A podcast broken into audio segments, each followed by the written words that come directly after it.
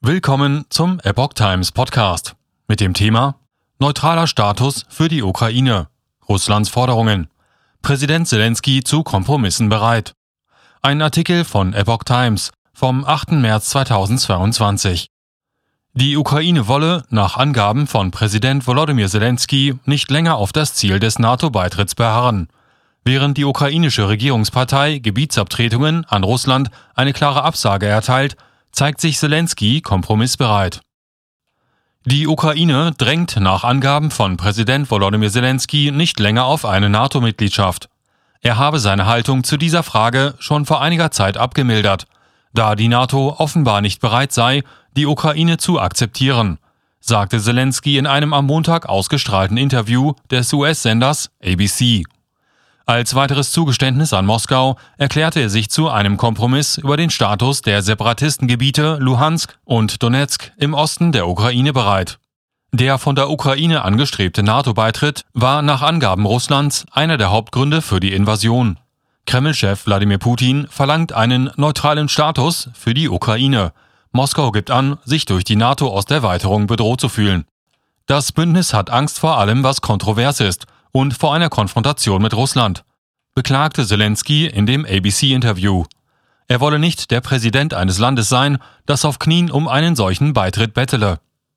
Die Allianz ist nicht bereit, die Ukraine im Verlauf der nächsten mindestens 15 Jahre aufzunehmen und hat dies deutlich gemacht, teilte die Partei Sluha Narodu in Kiew mit. Daher sei es an der Zeit, bis zur Aufnahme in die NATO über konkrete Garantien zu sprechen. Garantiestaaten könnten die USA, die Türkei und die Nachbarstaaten der Ukraine werden, hieß es in der Mitteilung weiter.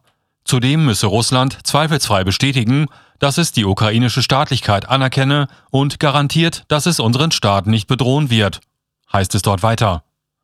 Anerkennung der Separatistengebiete, Zelensky gesprächsbereit. Russland hatte kurz vor dem Einmarsch in die Ukraine vor knapp zwei Wochen die von pro-russischen Rebellen ausgerufenen Volksrepubliken Luhansk und Donetsk im Osten der Ukraine anerkannt. Putin verlangt, dass auch Kiew deren Unabhängigkeit anerkennt. Wir erwägen nicht einmal theoretisch die Möglichkeit, Teile unseres Territoriums aufzugeben. Das ist nicht akzeptabel. Unsere Ukraine, dazu gehören auch Donetsk, Luhansk und die Krim. So die ukrainische Regierungspartei. Präsident Zelensky hat sich hingegen zu Gesprächen über den Status der ostukrainischen Separatistengebiete und der von Russland annektierten Schwarzmeerhalbinsel Krim bereit gezeigt. Ich spreche von Sicherheitsgarantien, sagte er. Wenn es um diese zeitweiligen besetzten Gebiete gehe, die nur von Russland anerkannt würden, Zitat, können wir diskutieren und einen Kompromiss über die Zukunft dieser Gebiete finden, so Zelensky. Was für mich wichtig ist, ist, wie die Menschen in diesen Gebieten leben werden und Teile der Ukraine sein wollen, fügte Zelensky hinzu. Diese Frage sei komplexer als nur die Anerkennung dieser Gebiete. Seine Regierung lehne Ultimaten ab, betonte der ukrainische Präsident. Er rief Kreml-Chef Putin auf, einen Dialog zu beginnen, anstatt in einer Blase zu leben, sagte er.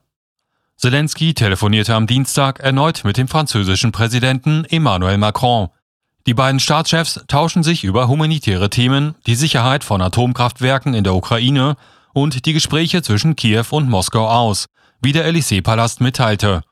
Macron und Zelensky hatten in den vergangenen Tagen bereits mehrfach miteinander telefoniert. Der französische Präsident führte zudem mehrere Telefonate mit Putin.